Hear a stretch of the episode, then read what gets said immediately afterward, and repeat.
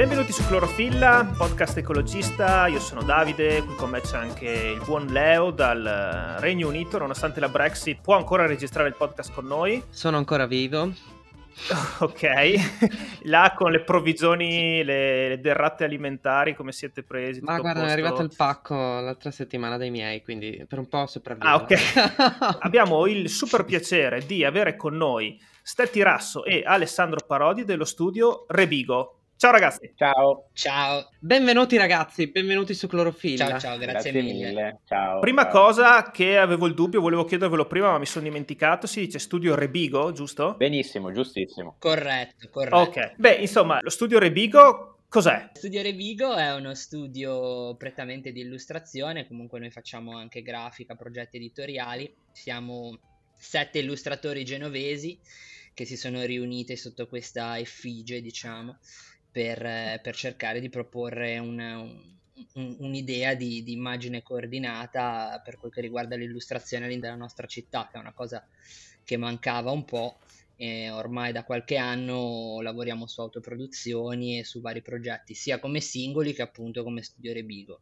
Siamo attivi ormai da sei anni perché abbiamo iniziato il progetto, diciamo, Rebigo con, con, il nome di Rebigo da appunto dal 2015, ma in realtà ci conosciamo da qualche anno prima, poi alcuni si conoscono da molto più tempo, eh, alcuni sono genovesi di nascita e altri di adozione perché per varie vicissitudini appunto abbiamo nello studio anche persone da Roma, dalle Marche e così via, quindi siamo eterogenei sia dal punto di vista stilistico sia dal punto di vista della provenienza. Riuscite ancora a trovarvi oppure ormai tutto da remoto? Eh, ultimamente pur, purtroppo le call sono all'ordine del giorno eh. quindi credo un po' come tutti abbiamo la fortuna di, di, di, avere poi ognuno un piccolo spazio come studio personale in casa e, e facciamo le nostre riunioni invece in, in remoto.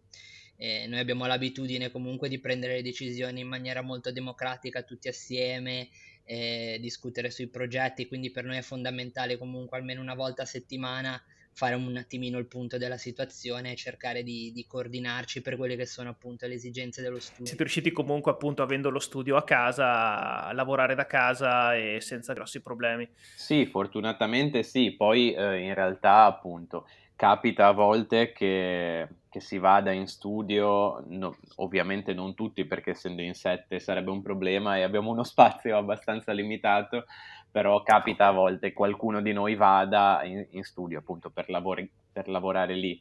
Però fortunatamente è un lavoro il nostro che si può fare anche da casa disponendo di un computer o di qualunque strumento utile per disegnare, quindi eh, diciamo che per fortuna ci siamo arrangiati. In il disegno modo. e l'illustrazione come comunicazione, cioè il disegno e l'illustrazione come raccontare delle storie, dico bene? Anche, sì, assolutamente. Cioè come strumento per raccontare delle, delle storie. Quindi se adesso posso immaginare che in questo periodo l'ostacolo principale sia l'organizzazione di eventi, quella è saltata completamente, ovviamente, perché comunque lo, st- lo studio è abbastanza grande, però comunque la gestione degli eventi eh, con tutti i vari DPCM, le varie regole era veramente qualcosa di molto difficile.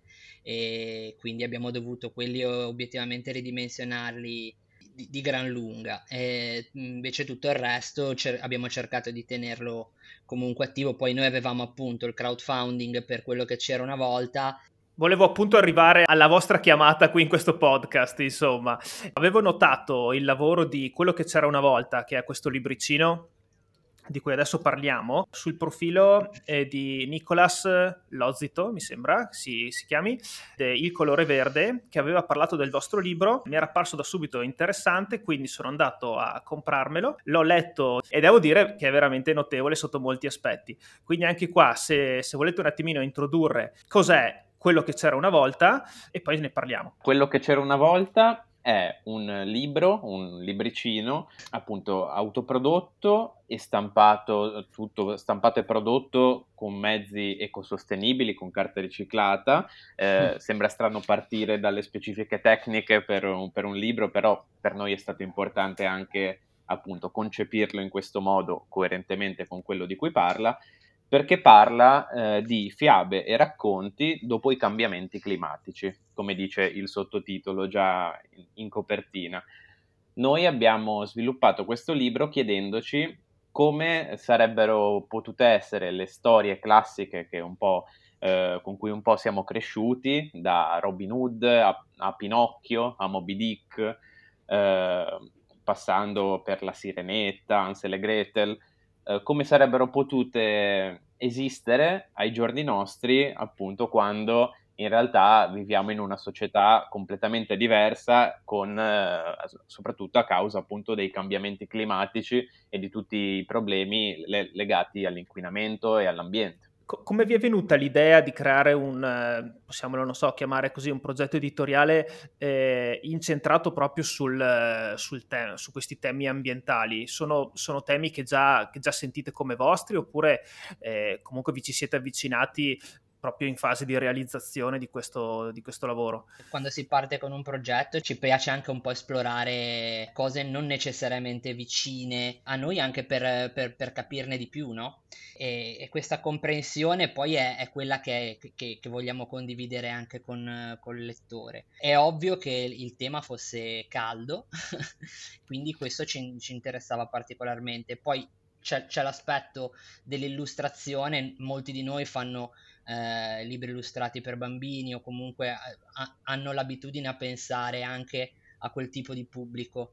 E, e l'idea di, di, di, pensare come sarebbe raccontare una storia fra qualche anno se la tendenza dei, dei, dei cambiamenti climatici rimanesse questa eliminando di fatto una parte centrale di questi racconti, perché sono tutti racconti che hanno una tematica incentrata sulla natura molto forte e quindi levando l'elemento naturale o modificandolo, come si modifica la storia? Come posso raccontare a, a un bambino del futuro un bosco se magari da qualche anno il bosco non esiste più?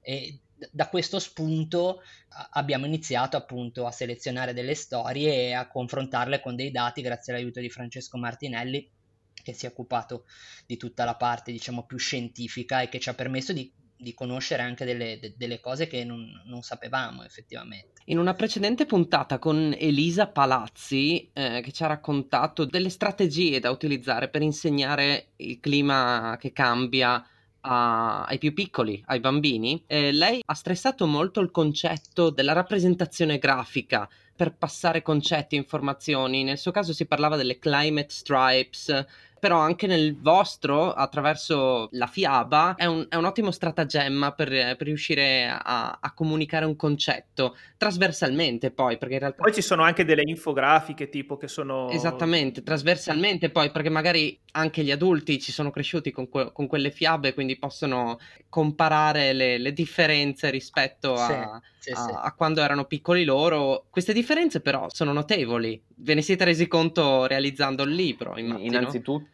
pensando a come poterlo concepire, anche ovviamente per deformazione professionale, lavorando per immagini, abbiamo escluso subito l'idea di riscrivere la storia a livello testuale modificando appunto le parti relative a, all'ambiente eh, andando direttamente a farlo per immagini. Infatti non ci, sa, non ci sono all'interno del libro fiabe intere riscritte, ma sono più dei, degli estratti delle fiabe di cui parliamo eh, che contornano le immagini, le illustrazioni, che ovviamente sono la parte principale. A seguito di questo, ovviamente, eh, noi, avendo a cuore comunque il tema, ma non essendone esperti, ci siamo rivolti a Francesco Martinelli, che è un divulgatore scientifico, per, eh, per aiutarci a stendere la parte delle infografiche, appunto, come giustamente facevate notare, che è quella che chiude ogni capitolo. Il libro è diviso in quattro capitoli che coinvolgono quattro diversi problemi ambientali che sono la deforestazione, l'inquinamento da plastiche, il riscaldamento globale e l'urbanizzazione. In, in, coda a questi quattro capitoli, dove ovviamente ci sono le storie, ci sono delle infografiche appunto con cui abbiamo cercato di rendere comprensibile per chi è profano del tema, come lo siamo noi ovviamente, in, in modo più chiaro possibile, appunto con aiuto di immagini realizzate da Arianna Zuppello, che è un membro di Rebigo e la, la, ragazza che si occupa appunto dell'impaginazione della grafica in modo più, più costante tra di noi, mentre tutti noi ci siamo occupati delle illustrazioni vi occupate chiaramente di illustrazione, ma come si diceva all'inizio, vi occupate anche di comunicazione. Ho visto che insomma avete l'attivo anche, avete realizzato anche dei fumetti.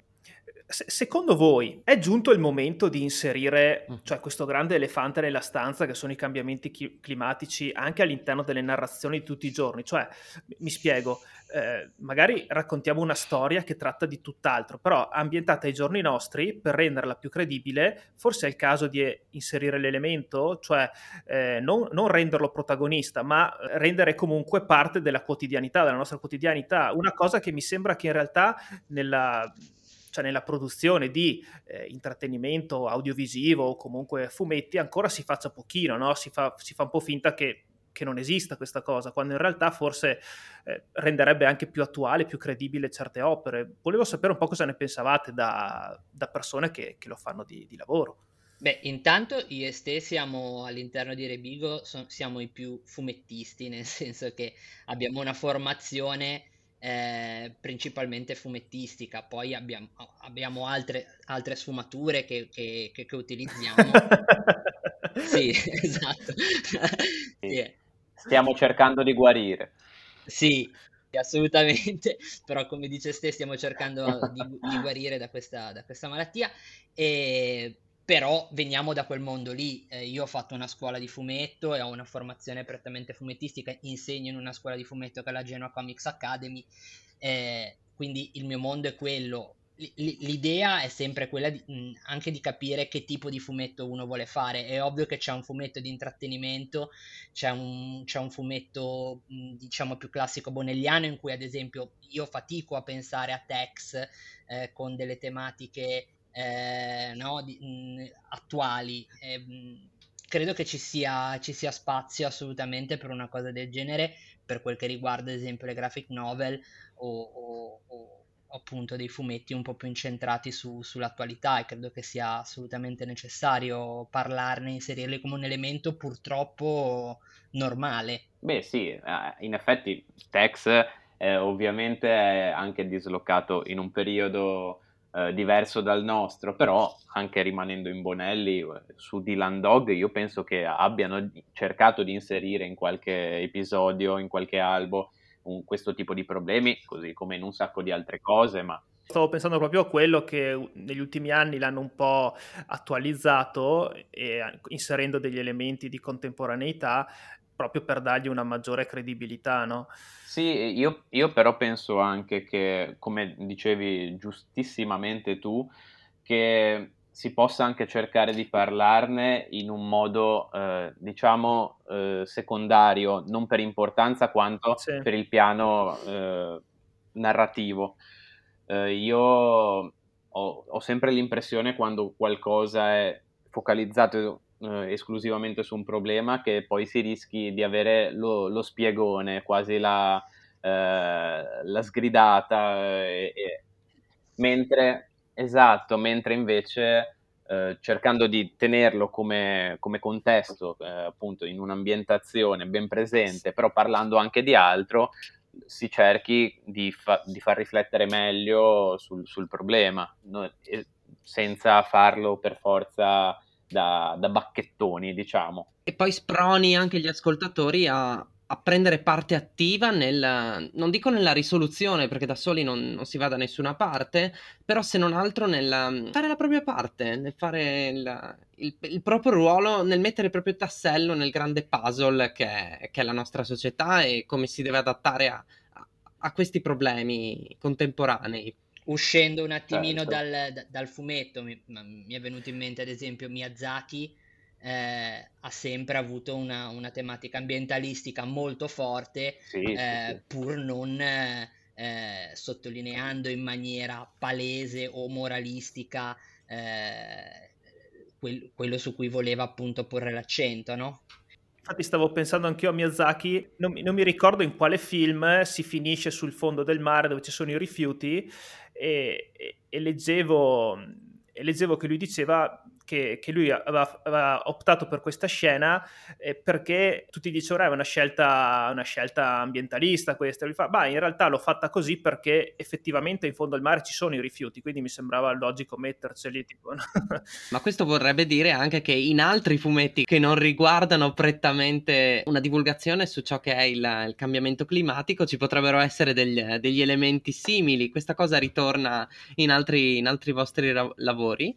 In realtà, purtroppo, parlo per me ovviamente, non ancora, però assolutamente c'è, c'è l'intenzione di metterlo in futuro, così come appunto a me piace molto un tipo di narrazione appunto su, su più livelli che possa includere problemi nonostante non siano il, il, fu- il focus su cui va la storia e quindi assolutamente sì, l'intenzione c'è. Anch'io non ho avuto la possibilità di farlo finora, però, però sì, sicuramente è una, è una, cosa assolutamente interessante e mh, vorrei dire quasi scontata, nel senso che quando vai a raccontare eh, la realtà e, e, vuoi raccontare la realtà, devi raccontare tutta la realtà, così com'è. E questa purtroppo è la realtà attuale. E quindi bisogna, bisogna scontrarcisi per forza stavo riflettendo un po' sempre in ambito fumetti, eh, non che io sia un grande esperto di fumetti Marvel, però credo che ci sia qualche supereroe che insomma è figlio magari di qualche radiazione, qualche spettro un po' del, delle, delle, centrali nucleari, delle scorie radioattive, cioè in, in altri tempi magari la, la paura del, del, nucleare aveva generato sì, sì, delle, sì. delle, fiction eh, legate a quel tema certo, no? perché era il problema... Lo stesso Godzilla. Eh sì, anche Godzilla, assolutamente. Ah sì, esatto, esatto, Godzilla. Esatto, Pensa... pensavo a Godzilla anch'io in effetti. Beh, Hulk con le sue radiazioni se le prese... Sì, raggi gamma. No, io in realtà stavo pensando, non so se conoscete, a quel film super trash della Troma, mi sembra che è tipo no. il vendicatore tossico. Urco. Non so se... Eh, qua, qua, qua voliamo, qua voliamo bassa quota. Allora, vabbè, qua è proprio Cineforum, eh, c'è, questo, c'è, questo, film di questa casa di produzione, si chiama proprio The Toxic Avenger, eh, fatto dalla Troma, esatto, vi invito a recuperarlo, e c'è questo vendicatore tossico che nasce appunto perché c'era un camioncino che viaggiava con i barili eh, radioattivi, naturalmente tutti scoperti con il liquido che trabordava di qua e di là, e lui ci finiva dentro e diventava questo vendicatore tossico e si vendicava dei, di tutti coloro che lo bullizzavano. Quindi anche qua c'era il messaggio ambientalista. L'uomo radioattivo.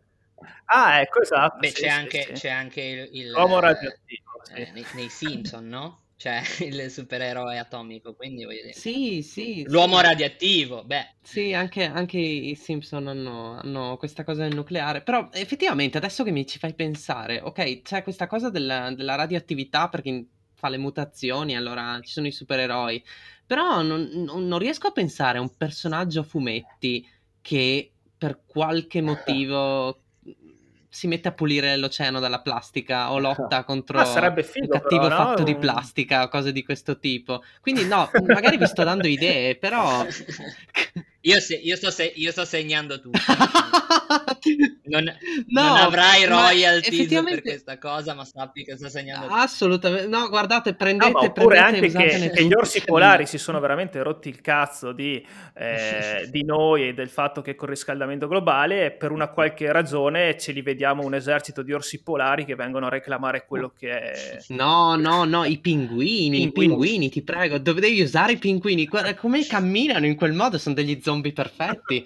Ti prego, metticeli. Cioè, effettivamente, effettivamente cioè, sono, sono, sono, fior fior di idee, no, eh, ma al di là di questo, poi qua si va verso il te- quasi il tema apocalittico a questo punto, ma eh, come queste fiabe sono a lieto fine, tra l'altro, n- non hanno una fine, non sono dei racconti veri e propri.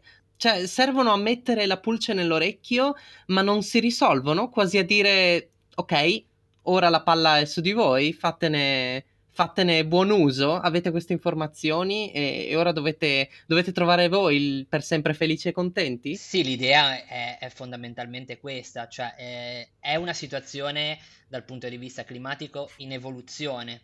Eh, noi parliamo di un orizzonte che è da qua a tot anni, no?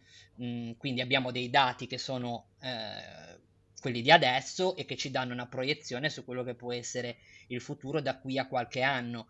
Noi semplicemente facciamo una fotografia e, e, e diamo una sorta di, eh, di prospettiva su, su, cosa può, su, cosa può, succedere, sia in positivo che in negativo in realtà. Noi non, appunto, come diceva Ste prima, non, non vogliamo fare una morale, un ammonimento eh, da maestrina, eccetera. Non, non, ci interessa questo. Noi mettiamo lì dei dati eh, per far riflettere su quello che sta succedendo.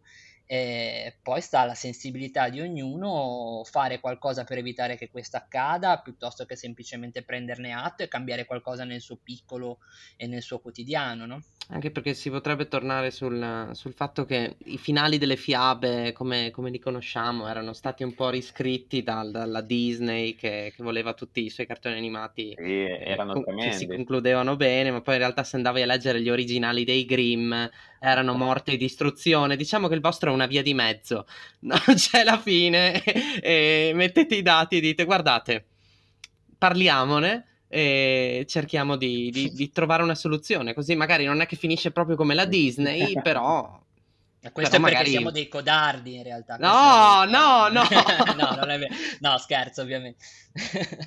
no, o- ovviamente il, um, c'è, c'è, questa cosa torna in arte perché c'è anche il, il, l'incompleto come, Beh, sì, come valore eh, artistico, no? No, eh, sì, dipende di, di che incompleto stiamo parlando, però sicuramente noi... No, io pensavo a Michelangelo ah, e delle statue del, del, giorno e della notte con, con, i tratti incompleti. No, vabbè, però senza scomodare. Un, un paragone un po' ardito ma calzante.